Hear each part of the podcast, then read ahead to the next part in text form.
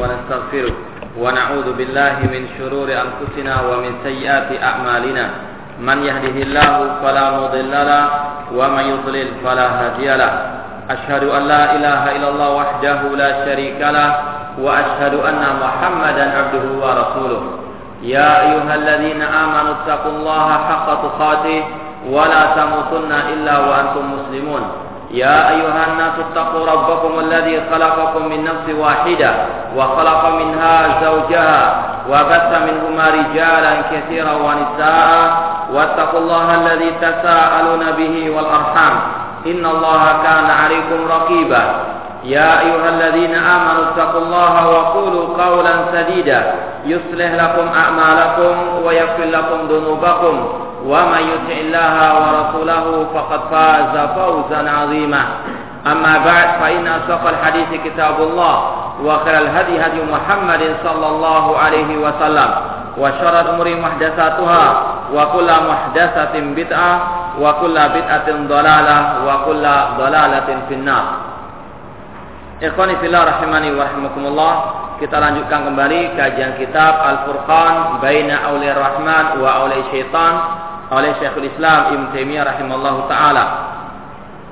Beliau masih dalam pembahasan tentang orang-orang at-tasawuf di antara tokohnya adalah Ibnu Arabi yang banyak membicarakan masalah ilahiyat atau ketuhanan Allah Subhanahu wa taala namun dia sangat jauh daripada akidah Islam dalam eh, buku-bukunya di antaranya As-Futuhat Al-Makkiyah dan juga Fususul Hikam.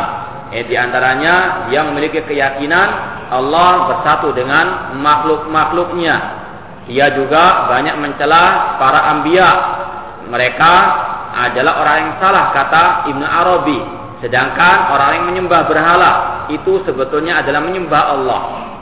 Ya, kita baca sekali lagi apa yang kita baca terakhir kemarin. Wala makanat ahwalu haula'i syaitaniya.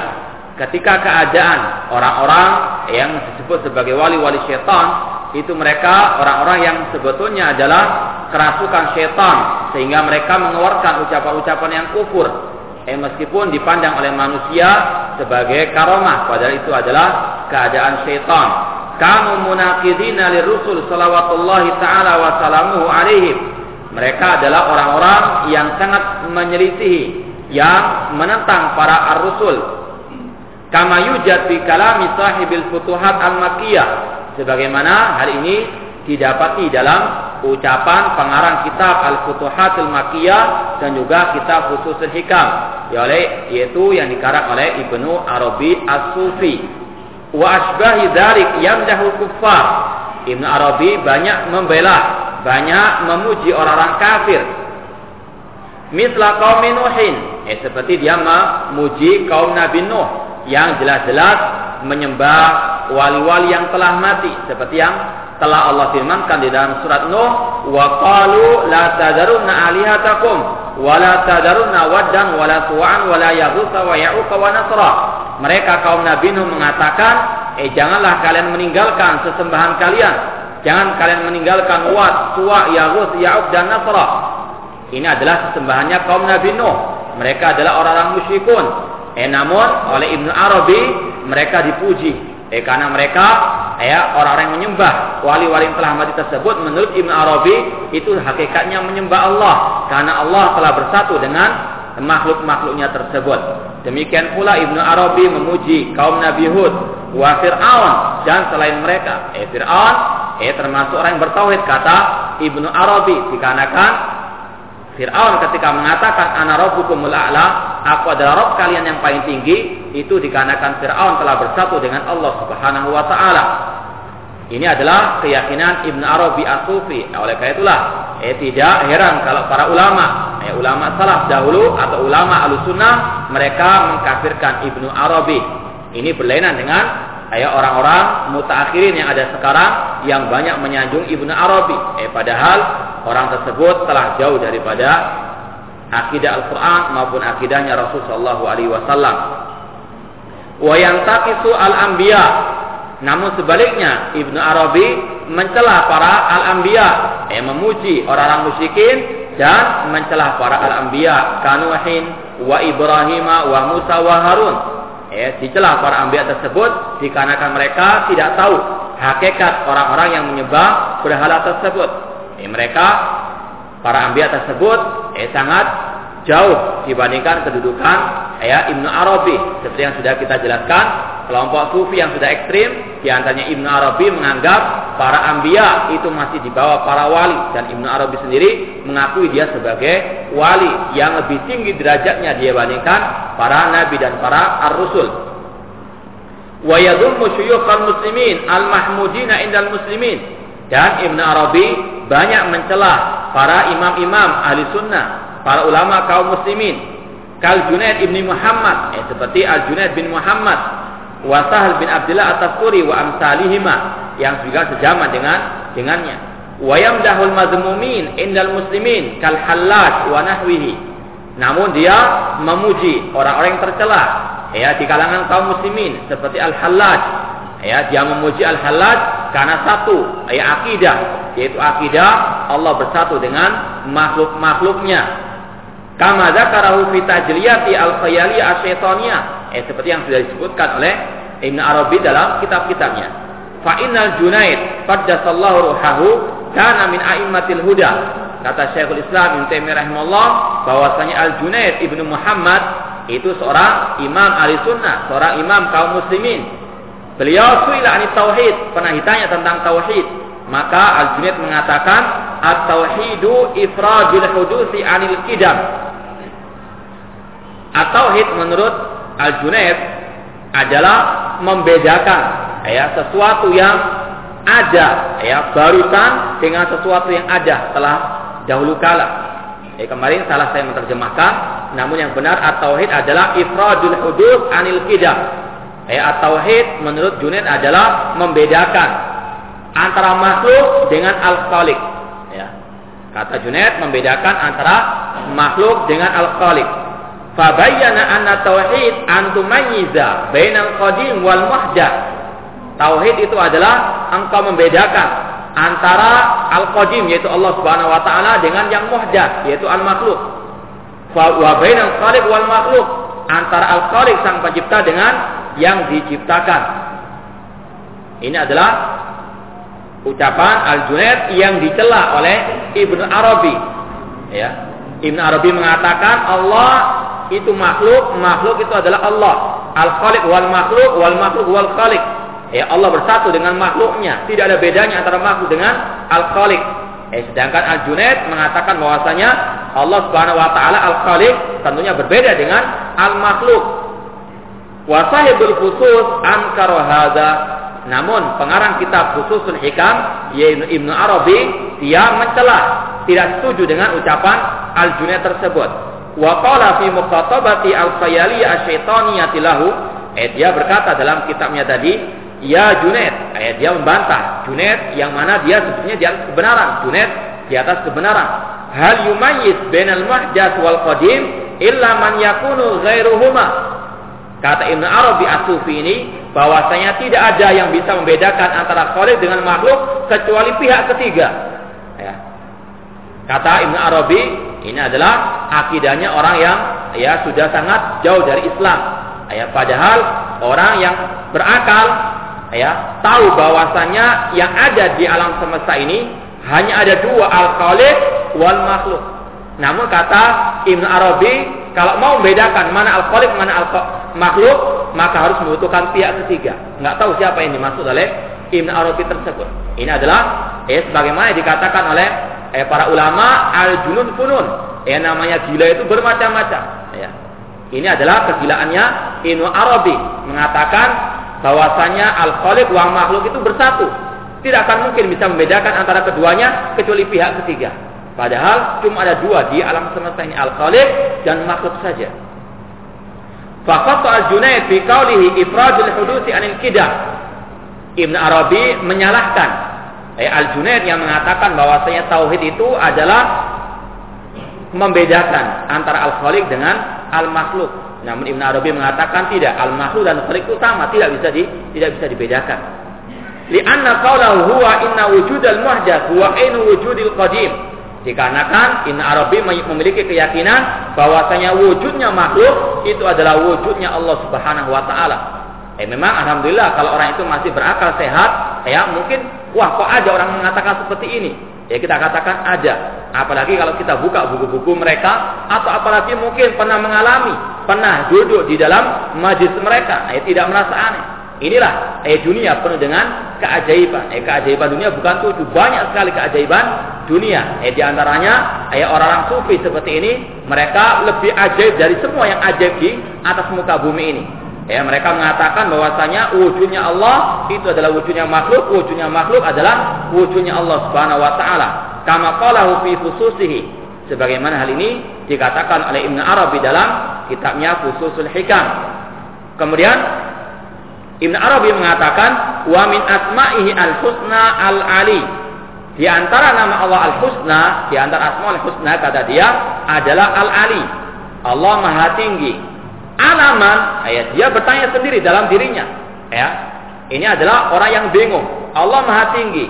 Lalu tinggi di atas siapa? Padahal apa? Allah dan makhluk itu sama.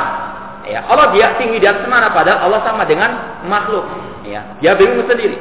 Wa masamma illa huwa. Padahal tidak ada di atas muka bumi ini kecuali Allah. Ya. Wujudnya semua makhluk adalah wujudnya Allah Subhanahu wa taala. Lalu Allah tinggi di atas siapa? Ya. Ini adalah ucapannya Ibn Arabi. Wa an maza. Dan dari apa Allah itu tinggi? Wa ma huwa illa huwa. Ya. Dan tidaklah ya, dia kecuali dia. Ya. Ini adalah ucapan orang-orang yang sudah hilang akalnya. Ya, maka eh, sebagaimana yang dikatakan Rasulullah SAW di dalam tastahi fasna. Apabila eh kalian tidak punya rasa malu, berkatalah sema semaunya, berbuatlah semaunya. Ya ilah huwa huwa huwa. Eh, ini yang diucapkan oleh orang-orang sufi. Eh, maka kalau kita mendengar mereka berzikir mengucapkan huwa huwa huwa, huwa inilah akidahnya ya orang-orang sufi. Wahdatul wujud mengatakan Allah telah bersatu dengan dengan makhluknya. Eh maka di antara mereka ada juga ya ketika berzikir sampai pingsan ya dikarenakan telah bersatu dengan Allah Subhanahu wa taala. Eh padahal ini adalah orang-orang yang kerasukan asyaitan yang telah dimasuki oleh iblis rahmatullahi alaih. Fa'uluhu li nafsihi wa huwa ainul mawjudah. Kata Ibn Arabi, ketinggian Allah itu atas dirinya itu ya Allah tinggi di atas dirinya sendiri, tidak di atas makhluknya karena makhluknya telah bersatu dengan Allah Subhanahu wa taala. Fal musamma muhdatsatun hiyal ulyatu. Ya meskipun yang dinamakan itu adalah makhluk, namun dia tinggi dengan sendirinya. Ya bukan tinggi di atas makhluk, namun dia tinggi dengan sendirinya. Walaysa illa huwa. Ya, dan tidaklah makhluk itu kecuali dia, yaitu Allah Subhanahu wa taala. Ini adalah wahdatul wujud ila anqala. Kemudian Ibn Arabi mengatakan lagi, ya, menjelaskan ya, lebih jelas lagi tentang kekufurannya. Ibn Arabi mengatakan huwa ainu ma batan. Dia adalah wujudnya yang lahir atau dia wujudnya yang batin wa huwa ainu ma. Dia wujudnya yang nampak, ya, yang nampak maupun yang lahir yang batin itu adalah wujudnya Allah Subhanahu wa taala. Wa ma samma man yarahu ghairahu dan tidak ada yang melihat selain selain Allah Subhanahu wa taala. Artinya ketika manusia melihat makhluk itu dia berarti melihat Allah Subhanahu wa taala. Wa masamma man yantiqu anhu siwa. Ya, dan tidaklah ada orang yang berbicara kecuali dia, yaitu Allah Subhanahu wa taala. Dan dalam ucapan yang lain Ibn Arabi mengatakan, "Kullu kalamin fil mawjudi wujudu, kullu kalamin fil wujudi kalamuhu." Ibn Arabi pernah mengatakan, eh setiap ucapan di atas muka bumi ini adalah ucapan Allah Subhanahu wa taala. Ya, makanya kalau Fir'aun mengatakan ana rabbukumul a'la, itu adalah ucapannya Allah Subhanahu wa taala. Ini adalah keyakinan ya akidah wahidatil al-wujud. Wa huwa musamma Abu Sa'id Al-Qarraz yang mana Ibn Arabi mengatakan itulah yang dinamakan Abu Sa'id Al-Qarraz. Eh, semua makhluk adalah wujudnya Allah Subhanahu wa taala wa ghairu dzalika minal asma'i al muhdatsat dan yang lainnya daripada makhluk-makhluk. Eh, semua adalah wujudnya Allah Subhanahu wa taala. Maka kata Syekhul Islam Ibnu Taimiyah rahimahullah, fa yuqalu li hadzal mulhid. Eh maka perlu untuk dijawab ya ucapan-ucapan Ibn Arabi tersebut. Maka kita katakan kepada orang yang ateis ini, kata Ibnu Taimiyah, fayuqalu li hadzal mulhid eh, kita katakan kepada orang yang mulhid ini ateis ini laisa min syartil mumayyiz baina syai'ain bil ilmi wal qal an yakuna salisan ghairahuma tadi Ibn Arabi mengatakan tidak akan mungkin bisa membedakan antara al-khaliq dengan makhluk kecuali pihak ketiga ya bukan khaliq bukan makhluk nggak tahu apa namanya ya maka dikatakan oleh Syekhul Islam ya kalau untuk membedakan antara kedua hal tidak perlu tidak perlu ya pihak yang ketiga. Ya sesuatu bisa dipisahkan tanpa adanya pihak yang ketiga. Fa inna kulla minan nas yumayyiz baina nafsi wa ghairihi. Eh setiap orang misalnya Ahmad dan Muhammad, ya Ibrahim dan Ismail misalnya. Ahmad bisa membedakan dirinya dari siapa? Dari Muhammad. Ibrahim bisa membedakan dirinya dari Ismail. Ya, tanpa ada pihak yang yang ketiga. Maka ucapan Ibn Arabi tersebut eh, sangat jauh daripada akal yang sehat. Walisa huwa salisa tidak butuh pihak ketiga. Fal abdu ya'rifu anau abdun. Seorang hamba tahu dirinya adalah hamba bukan Tuhan. Ya, bukan sesembahan. Wa yumayyiz baina nafsi wa baina khaliqihi. Seorang hamba bisa membedakan antara dia dengan sang khalik. Dan inilah ya manusia yang di atas fitrah, tahu dirinya hamba Allah, dia butuh kepada al-khaliq ketika dia dalam keadaan sakit misalnya, dia butuh pertolongan Allah Subhanahu wa taala, tahu dirinya hamba. Ya, lain dengan Ibnu Arabi yang sudah hilang akalnya. Dia ya tahu antara dia dan siapa Al-Khaliq tersebut. Fal Khaliq jalla jalalu yumayyiz baina nafsi wa baina makhluqatihi. Demikian pula Allah Subhanahu wa taala. Dia Maha tahu. Ya, dia adalah Al-Khaliq, sedangkan yang diciptakannya adalah Al-Makhluk. Ya, sangat jauh perbedaan antara Al-Khaliq wal makhluk.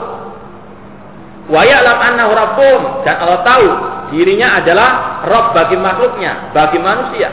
Wa annahum ibadu dan Allah tahu bahwa si manusia adalah hamba-hambanya. Ya, tanpa perlu pihak ketiga. Allah bisa membedakan antara dirinya dengan makhluk, makhluk juga bisa membedakan dirinya dengan Al-Khaliq. Ya, tidak ada kesamaan sama sekali. Al-Khaliq adalah yang menciptakan semua makhluknya. Kama nataqa bidzalika Al-Qur'an fi ghairi mawdi'in. Hari ini sebagaimana yang banyak sekali disebutkan di dalam Al-Quran. Ya Allah membedakan dirinya dengan al-makhluk. Allah khaliqu kulli Allah ya menciptakan segala sesuatu. Wallahu alimun bidati sudur. Allah mengetahui apa yang dalam hati-hati manusia. Beda antara makhluk dengan al-khaliq. Ini adalah akidahnya Al-Quran. Ini adalah al-Islam. Wal istishhadu bil Quran indal mu'minin alladzina yukirruna bihi batinan wa zahira Ya, kalau kita bertemu dengan orang-orang yang masih yang memiliki keimanan dalam hatinya, kita mungkin bisa menyebutkan ya dari dalil Al-Qur'an bahwasanya ucapan Ibnu Arabi itu sangat jauh dari Al-Qur'an. Namun terkadang kita tidak bisa untuk membawakan Al-Qur'an kepada orang-orang yang tidak percaya dengan Al-Qur'an. Bahkan naudzubillahi min dzalik menghina Al-Qur'an. Eh seperti di antaranya orang-orang sufi yang sudah sangat ekstrim dalam kesufiannya disebutkan di sini oleh Syekhul Islam amma haula'il malahida fayaz'umun maka na yaz'umu atil mesani minhum wa huwa ahzaquhum fi ilhadihim lama quri alail khusus faqila lahu al-Qur'an yukhalifu qawlakum faqala al-Qur'an kullu syirkun ya adapun orang-orang ateis orang-orang yang sudah sangat jauh daripada akidah Islam ya mereka mengatakan sebagaimana dikatakan oleh seorang sufi yang bernama Atil Misani yang merupakan tokohnya mereka dalam keateisan, dalam kekufuran. Ketika dibacakan kepada Atil Misani, seorang sufi ini, ya, dibacakan kitab Al-Fusus, ya, Fususul Hikam yang dikarang Imam Arabi. Kemudian ada orang yang mengatakan bahwasanya Al-Quran itu menyelisih ucapan kalian. Menyelisih ucapan kalian, wahai orang-orang sufi. Maka Atil Misani mengatakan Al-Quran kulu syirik. Ya. Quran itu isinya semua syirik. Ini ucapan orang yang tidak beriman, ucapan orang yang sudah kufur, ya. Dan jangan ya heran kalau ada seperti ini. Ya, bukan pada zaman dahulu kala. Ya, bahkan sampai zaman sekarang pun banyak orang menghina Al-Qur'an meskipun masih mengaku sebagai ya muslim, mengaku bahkan sebagai tokoh kaum muslimin. Ya, dikatakan Al-Qur'an itu penuh dengan ucapan-ucapan yang purna dan sebagainya.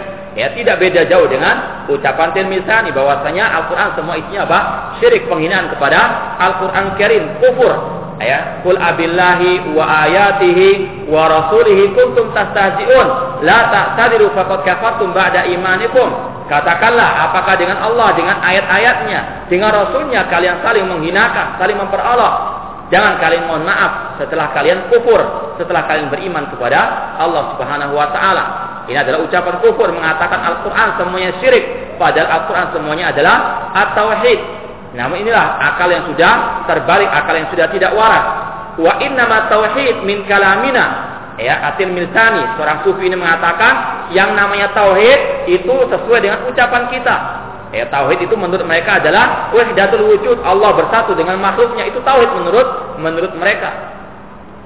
Fakira lahu fa idza kana al wujudu wahidan kanat zaujatu halalan wal ukhtu haraman kemudian ada orang lagi bertanya kepadanya ingin membantah ya Atil Milsani kalau ya semua wujud alam semesta itu hanya satu yaitu wujudnya Allah Subhanahu wa taala. Maka mengapa ya istri itu halal sedangkan saudari perempuan itu haram? Ya. Maka Tilmisani ya yang sudah ya sangat jauh daripada Islam, sudah tidak punya rasa malu, tidak punya iman sama sekali, dia mengatakan al kullu indana halal. Semuanya menurut kami adalah halal. Ya. Ini adalah orang-orang yang sudah sampai tingkat apa?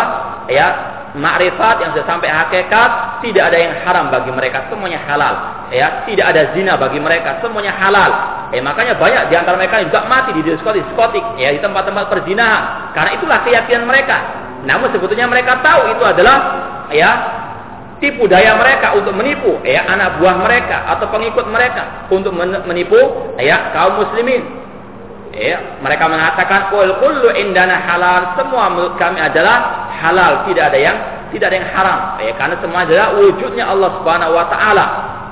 Walakinna ulil mahjubun qalu haramun. Ya, kata Atil Misani ini bahwasanya Adapun orang awam yang masih tinggal syariat, mereka itu tertutupi dari apa? Hakikat ini, dari makrifat ini. Maka mereka pun itu adalah haram.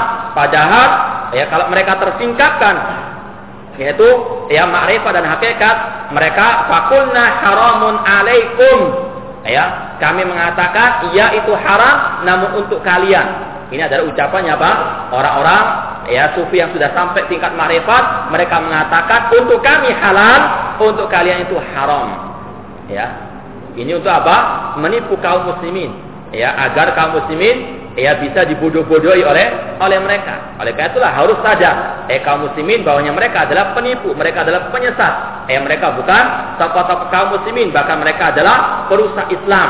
Nah, ya. Mereka ingin menghalalkan apa yang diharamkan oleh Allah Subhanahu wa taala untuk mereka ya menikmati ya lezatnya ayat yang haram-haram tersebut dengan menipu kaum muslimin menganggapnya itu sebagai sesuatu yang yang halal. Eh, padahal ini adalah eh, tipu daya mereka. Wahada ma'akufrihi al-azim mutanaqidun zahiran ya ini jelas suatu kekufuran menghalalkan suatu yang haram atau mengharamkan suatu yang halal ini adalah kufur. Ya karena yang berhak untuk menghalalkan mengharamkan adalah Allah Subhanahu wa taala. Kalau orang itu jelas-jelas menghalalkan zina, menghalalkan khamar misalnya, eh maka dia telah mendudukkan dirinya sejajar dengan Allah sebagai sang pembuang pembuang pembuat syariat. Allah mengatakan amlahum syuraka'u syara'ulakum minad dini malam yadah billah. Apakah mereka memiliki sekutu-sekutu yang mensyariatkan sesuatu yang tidak diizinkan oleh Allah Subhanahu wa taala?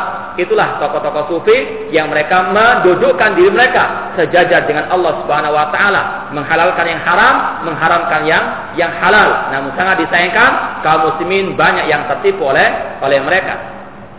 Padahal ucapan mereka ini jelas-jelas kufur dan sekaligus kalau direnungkan kembali banyak pertentangannya, banyak kontradiksinya. Ya. Fal wujud idza kana wahidan famanil mahjub wa manil hajib. Ya.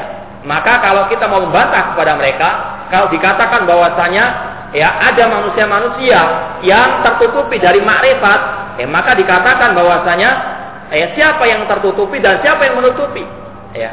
Kalau semua itu adalah zat yang satu yaitu zatnya Allah Subhanahu wa taala. Siapa yang menutupi dan siapa yang tertutupi. Seperti juga yang dikatakan oleh tokoh-tokoh mereka yang sudah yang sangat bingung. Mereka mengatakan jika Allah adalah hamba dan hamba adalah Allah, maka siapa yang akan dipinta? Ya. Kalau Allah mintakan hamba, hamba itu adalah Allah. Ya. Ini adalah ya akidah-akidah yang saling kontradiksi yang sangat kebingungan. Ya, sebagaimana yang sudah kita ceritakan dari ya kelompok filsafat. Eh sama, ada kemiripan antara filsafat ya Yunan atau filsafatnya Ibnu Sina yang dikafirkan oleh para ulama dengan ya kelompok Sufia. Sama-sama akidah sesat, akidah kufur dan akidah yang penuh dengan kontradiksi serta kebingungan. Walihada qala ba'du syuyukhim li muridihi man qala laka inna fil kauni siwallahu faqad kadzaba. Oleh karena itulah pernah suatu saat ya tokoh-tokoh sufi, syekh-syekh sufi itu mengatakan kepada murid-muridnya, ya dalam istilah sufi ada syekh, ada murid. Ya syekh adalah guru dan murid adalah eh murid mereka. Pernah seorang guru mengatakan kepada muridnya, barang siapa mengatakan kepadamu, sesungguhnya yang ada di alam semesta itu selain Allah, maka dia telah berdusta. Ya, Syekhnya mengatakan bahwasanya semua yang ada di alam semesta ini adalah Allah Subhanahu wa taala. Maka barang siapa mengatakan ada selain Allah di atas muka bumi ini, maka dia telah berdusta. Maka sang murid mengatakan, "Faman huwa alladhi yakdzib?" Lalu siapa yang berdusta kalau semua itu Allah? Ini adalah bantahan seorang murid yang abang masih punya akal. Eh demikianlah seorang talibul ilmi penuntut ilmu agama. Eh jangan pasrah saja kepada eh orang yang mengajarinya kalau memang eh, ya tidak puasanya apa dalilnya apa. Eh meskipun tujuannya apa untuk mencari kebenaran bukan untuk eh, ya debat kusir. Ini adalah ajaran eh, ya Islam. Eh bahwasanya tidak semua ucapan sang guru bisa diterima. Eh tanya dalilnya ya dalam rujukan mana kitab-kitab para ulama yang ada ucapan tersebut eh maka eh, seorang murid yang masih memiliki akal yang sehat dia mengatakan kalau anda wahai guruku mengatakan selain atau ada kalau ada orang mengatakan di dalam alam semesta ini ada selain Allah maka dia berdusta maka siapa yang berdusta semuanya adalah Allah Subhanahu wa taala ya wa qalu li akhar hadhihi eh kemudian juga ada yang lainnya, ya para guru-guru mereka mengatakan semua yang ada di dalam semesta ini adalah penampakan. Faqala lahum al-madhahiru ghairu dhahir. Eh penampakan itu bukan sesuatu yang nampak. Ini ucapan-ucapan yang jelimet, yang bulat, yang ribet, yang sudah semuanya ya ada pada diri mereka. Gudangnya kesirikan, gudangnya kekufuran, gudangnya kebingungan, gudangnya semua ya. Hal yang ya ruwet-ruwet atau yang membingungkan itu adalah eh mereka. Am huwa am hiya huwa. Eh dia tanya apakah dia itu dia? Ya ucapan yang sangat bingung. Fa in kanat ghairuha faqad qultum binisbah. Wa in kanat iyaha fala farqa. Eh jika dia itu adalah dia maka tidak ada perbedaan di antara keduanya eh semuanya menuju kepada ya arah wahidatul wujud bahwasanya semua yang ada di atas muka bumi ini adalah wujudnya Allah Subhanahu wa taala. Eh bahkan tadi yang sudah dikatakan para penyembah berhala itu hakikatnya adalah penyembah Allah Subhanahu wa taala. Oleh karena itulah eh pernah kita sampaikan eh di antara kesalahan orang yang mengatakan ya makna atau arti la ilaha itu tidak ada Tuhan selain Allah, ucapan tidak ada Tuhan selain Allah ini bisa mengarah kepada arah wahdatul wujud ya Allah bersatu dengan makhluknya. Eh kalau kita renungkan, tidak ada Tuhan selain Allah. Berarti apa? Tuhan-Tuhan yang ada di alam semesta ini adalah Allah Subhanahu wa taala. Ya, Yesus adalah Allah Subhanahu wa taala. Ya, matahari yang disembah oleh orang Sinto adalah Allah Subhanahu wa taala. Ya, Buddha itu adalah Allah Subhanahu wa taala. Karena tidak ada Tuhan selain Allah. Baik Tuhan-Tuhan yang ada di alam semesta ini adalah wujudnya Allah Subhanahu wa taala. Maka kita katakan, eh hati-hati ini adalah ucapan yang salah dalam mengartikan la ilaha illallah. La ilaha illallah artinya la ma'budu bihaqqin illallah. Tidak ada yang berhak disembah dengan benar kecuali Allah Subhanahu wa taala. Bukan tidak ada Tuhan selain Allah. Dan sudah kita jelaskan ayat berkali-kali bahwasanya banyak hal-hal atau alasan-alasan ayat yang menjelaskan kesalahan arti tidak ada Tuhan selain Allah. Di antaranya tadi ucapan tidak ada Tuhan selain Allah itu akan mengarah kepada eweh datul wujud. Bahwasanya Allah bersatu dengan makhluknya di antaranya bersatu dengan ayat sesembahan-sesembahan selainnya. Kemudian wal mu'tazilatu alladzina qalu al ma'dumu syai'un sabitun fil khariji ma'a dhalalatihim khairun minhu. Eh kelompok al mu'tazilah eh meskipun mereka adalah orang yang sesat, ya, mereka mengatakan sesuatu yang tidak ada itu hakikatnya sesuatu yang ada di ya di kenyataan. Ya kelompok Al-Mu'tazilah ini mengatakan bahwasanya Allah punya nama namun tidak punya sifat. Ya, punya nama namun tidak punya sifat. Allah Al-Alim namun tidak punya ilmu. Allah Al-Hakim namun tidak punya hikmah. Allah Al-Ghafur namun tidak punya maghfirah. Ya, kata para ulama, eh sesungguhnya mereka Mu'tazilah ini mereka ya meniadakan sesuatu yang ada yaitu sifatnya Allah Subhanahu wa taala.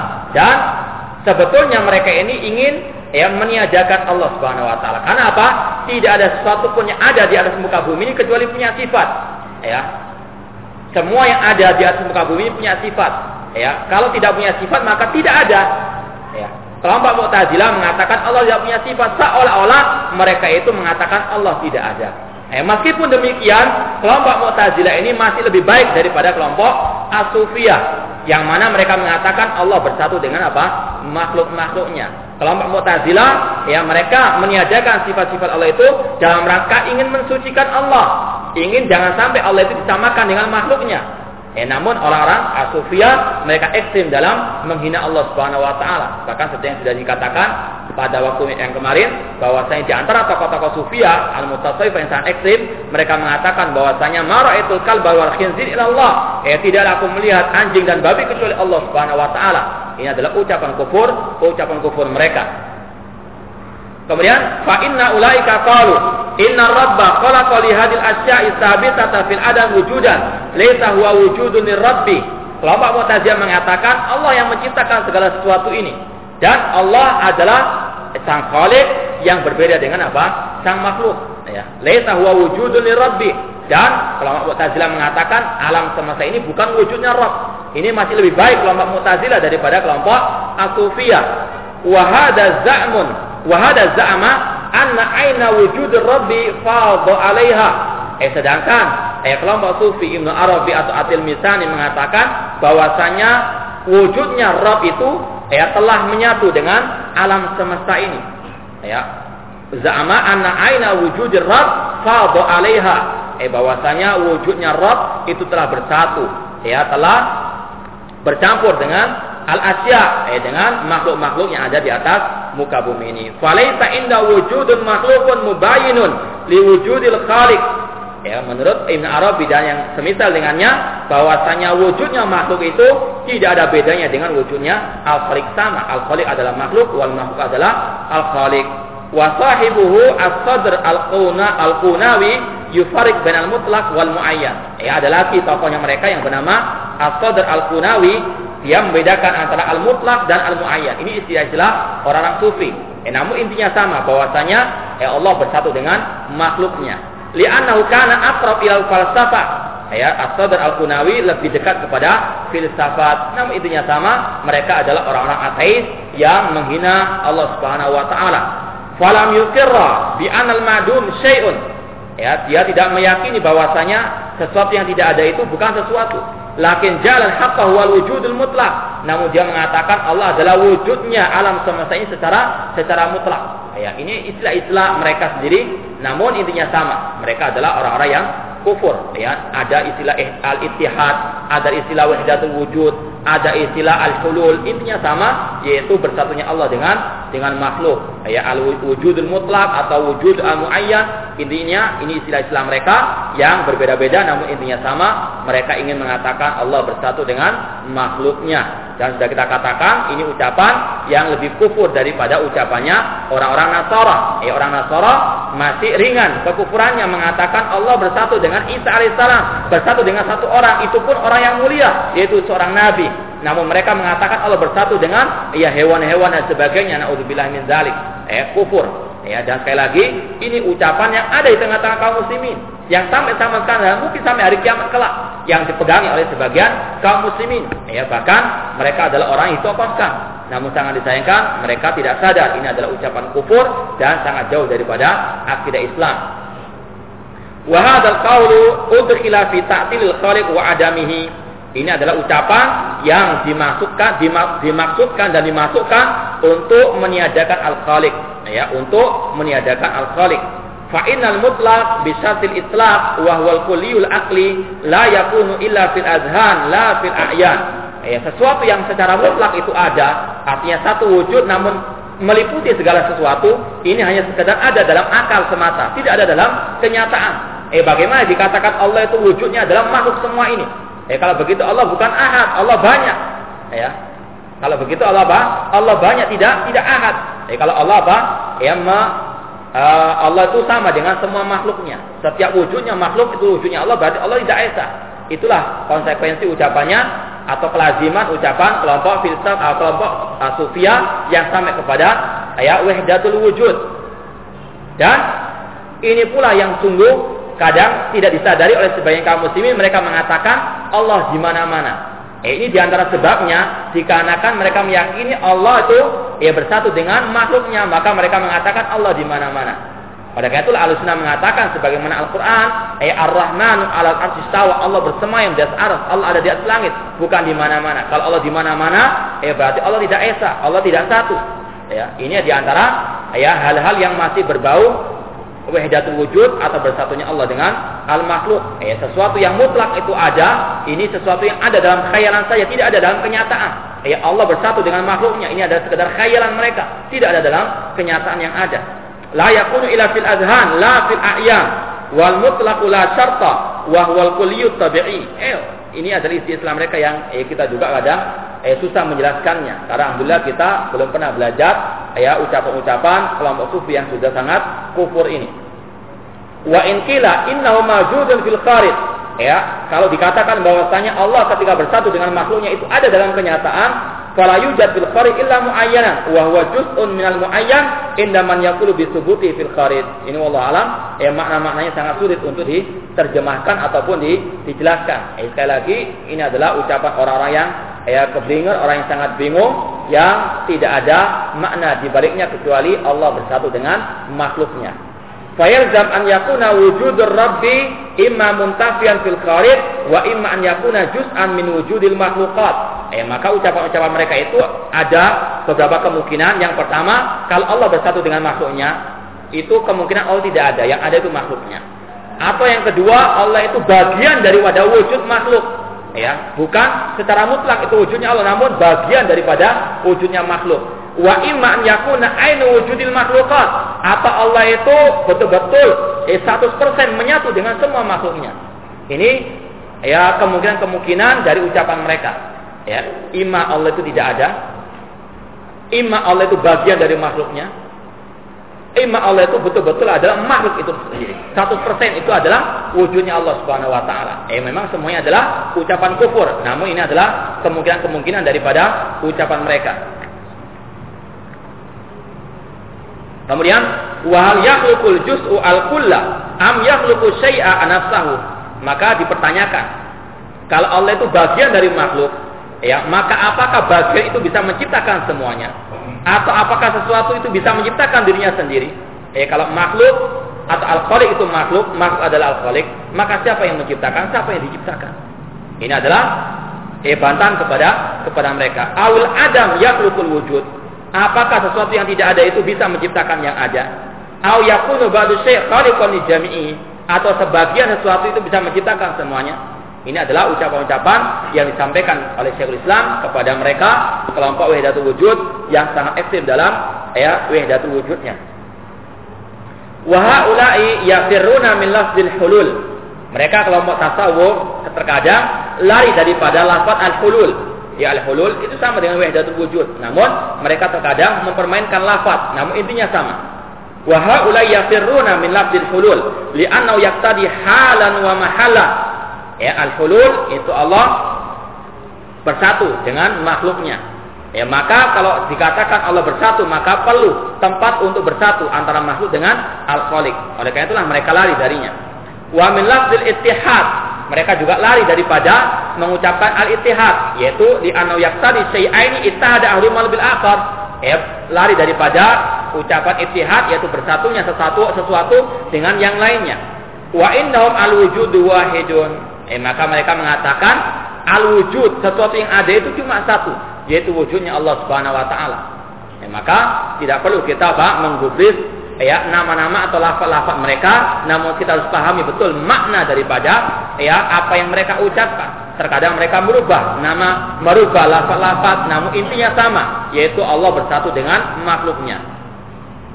Wa yaqulun an-nasara innama kafaru lama khassasul masih bi annahu Allah.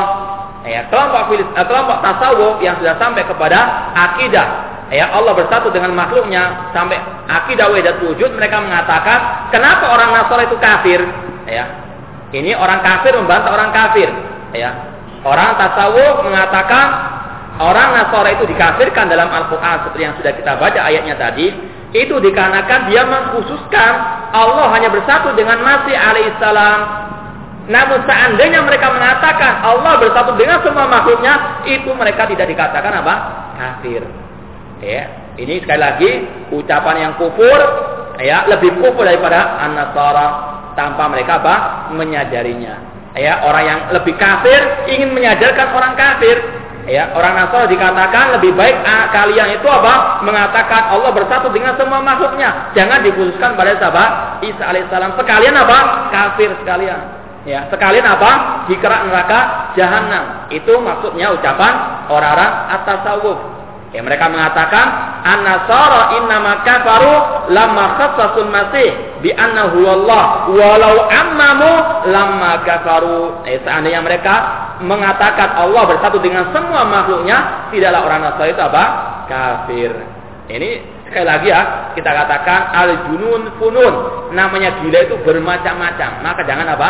Jangan heran ya kalau ada orang-orang seperti ini. Wa kadzalika yaquluna fi ubadil asnam. Demikian pula mereka mengatakan kepada para penyembah berhala, "Innama astau lamma abadu ba'dal madahir duna ba'din." Kenapa? Eh penyembah berhala itu dikatakan kafir musyrik karena mereka menyembah sebagian makhluk. Kalau mereka menyembah semua makhluk, itu mereka apa? Bertauhid kepada Allah Subhanahu wa taala. Ini adalah sekali lagi al-junun funun. Falau abadul jami lama aftau indahum. Eh, seandainya mereka menyembah semua makhluk yang ada di atas muka bumi ini, tidaklah mereka itu apa? Berbuat kesalahan atau berbuat kesyirikan. Wal arif al muhaqqiq indahum la yadurruhu ibadatul asnam. Ya, orang yang sudah sampai tingkat makrifat, ya kata mereka tidak ya bermadorat kalau dia menyembah berhala. Karena apa? Sudah sampai tingkatan makrifat. Semuanya adalah halal. Kata mereka semuanya adalah tauhid. Padahal tidak tanpa mereka sadari itu adalah eh, kesyirikan yang tidak ada duanya di atas muka bumi ini. Wahada ma'afihi minal kufil adid. Kata Syekhul Islam ini adalah ucapan yang sangat kufur.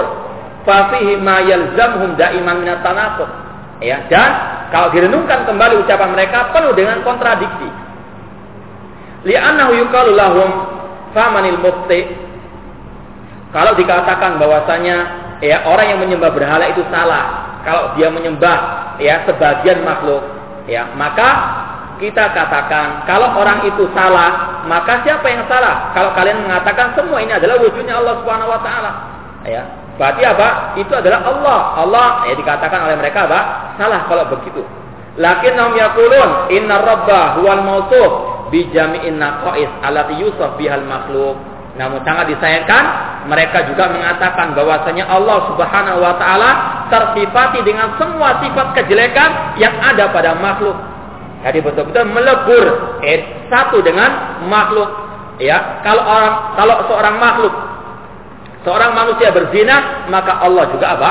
Berzina. Itu ya konsekuensi kelaziman ucapan mereka yang sangat kufur ya, yang mungkin ya tidak mungkin orang beriman mengucapkan seperti itu. Namun inilah kenyataan yang ada di lapangan, eh tengah-tengah kaum muslimin.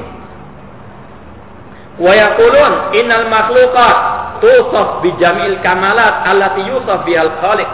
Dan sebaliknya, kalau Allah tersifati dengan semua sifat jeleknya makhluk, maka demikian pula makhluk kata mereka tersifati dengan semua sifat-sifat kesempurnaan bagi Allah Subhanahu wa taala. Eh makanya mereka apa? Mengatakan tidak ada yang haram, semuanya halal karena apa? Mereka bersatu dengan Allah Subhanahu wa taala. Tidak ada yang perlu di, diperintah. Itu adalah Allah Subhanahu wa taala kata mereka.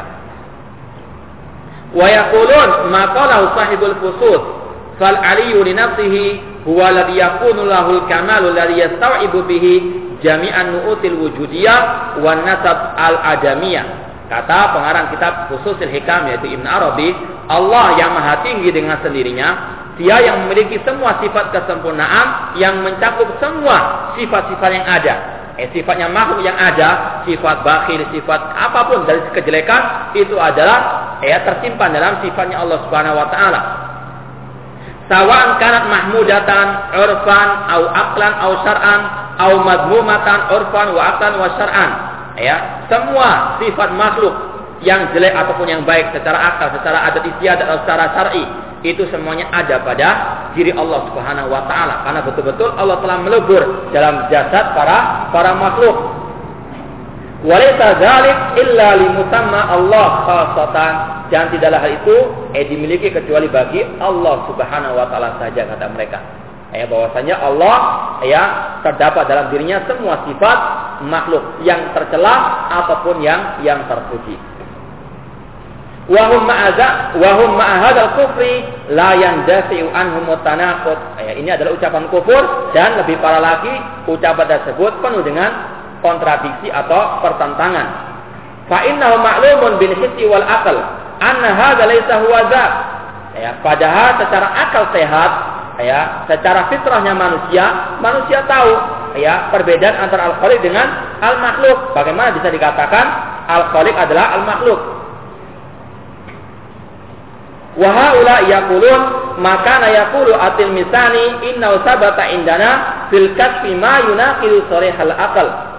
Namun kata seorang sufi atil misani eh, mereka dia mengatakan sesungguhnya menurut al kasf ya menurut penyingkapan kami bahwasanya apa yang kami ucapkan itu memang betul-betul bertentangan dengan akal ya mengakui sendiri bahwasanya ucapan-ucapan mereka itu sangat jauh dari akal ya ingin apa? Ingin untuk mendoktrin ya, para pengikutnya bahwasanya jangan pakai akal, jangan pakai nakal, namun pakai al-kasyaf, pakai apa? Wahyu. Eh, namun wahyu itu wahyu setan bukan wahyu Allah Subhanahu wa taala. Wa yaqulun man arada tahqiq yakni tahqiqahum falyatrukil aqla wa syara' Eh barang siapa yang ingin sampai ke derajat keyakinan atau sampai tingkat makrifat, maka tinggalkan akal, tinggalkan syariat. Inilah kelompok ya apa? Sufia yang sudah sampai ekstrim, yang sampai tingkat apa? Al-ma'rifat, ya, mengatakan tidak perlu pakai akal, tidak perlu pakai syariat. Namun pakai apa? Pakai hawa nafsu. Ya, hawa nafsu yang mengatakan atau mengatasnamakan agama atau mengatasnamakan makrifat dan sebagainya. Kemudian waqad liman qatabtuhu minhum wa ma'lumun anna kasfal anbiya a'dam wa atam min kasfi ghairihim wa khabaruhum asdaqu min khabari ghairihim wal anbiya'u salawatullah wa salamu yukhbiruna bima ta'jizu ukulun nas an ma'rifatihi la bima ya'rifun nas bi ukulihim annahum mumtani'un jika ya, kata Syekh Islam pernah saya pernah mengatakan kepada orang-orang ayat tasawuf ya perlu diketahui bahasanya kasful anbiya ya, penyingkapan anbiya itu lebih agung, lebih afdal, lebih utama dan lebih sempurna daripada penyingkapan selain mereka. Dan ucapan atau kabar berita dari para ambia itu lebih jujur, lebih benar daripada ucapan ya orang-orang selain mereka. Para ambia, para nabi memberitahukan tentang hal-hal yang terkadang akal manusia lemah untuk bisa ya me, uh, mem, mem, memahaminya. An marifatillah bima ya'rifun nas bi uqulihim mumtani. Eh meskipun itu tidak mustahil ya apa yang dikabarkan oleh para ambia terkadang memang akal sulit untuk menerima. Namun itu bukan suatu yang mustahil. Eh berlainan dengan apa? Ya orang-orang tasawuf. Orang tasawuf ya ucapannya tidak masuk akal bahkan tidak ada sama sekali kaitannya dengan akal manusia. Ya. Bagaimana dikatakan Allah bersatu dengan makhluknya? Bagaimana Allah yang Maha Esa? Itu bersatu dengan semua makhluk yang jumlahnya sangat sangat amat banyak? Berarti Allah tidak esa. Ya, ini mustahil. Ya, adapun yang diucapkan oleh para ambia, meskipun terkadang akal belum bisa memahami, namun itu bukan mustahil. Bedakan antara keduanya.